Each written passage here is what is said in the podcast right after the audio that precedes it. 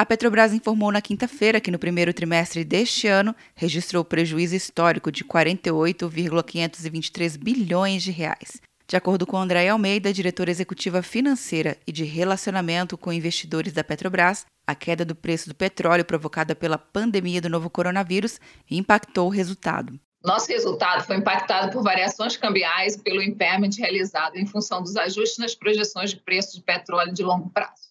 Essa mudança afeta a perspectiva de geração de fluxo de caixa de certos ativos, que passam a ter valores menores do que os registrados anteriormente no balanço. A última vez que a estatal registrou prejuízo foi no terceiro trimestre de 2017. No ano passado, a companhia registrou lucro líquido de 40,1 bilhões de reais, o maior da história.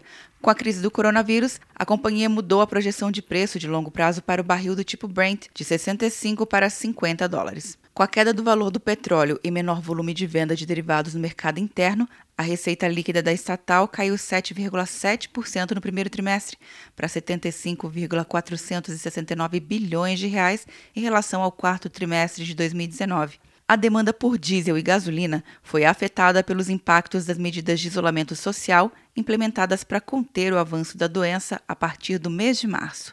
Atenção, você que fez o Enem! Sua nota pode valer uma bolsa de estudos de até 100% para os cursos de graduação à distância da Uninter. Isso mesmo! Até 100% de desconto em mais de 90 cursos. Transforme seu futuro. Acesse o site e inscreva-se agora. Uninter, a melhor educação à distância do Brasil. Uninter.com De Brasília, Luciana Castro.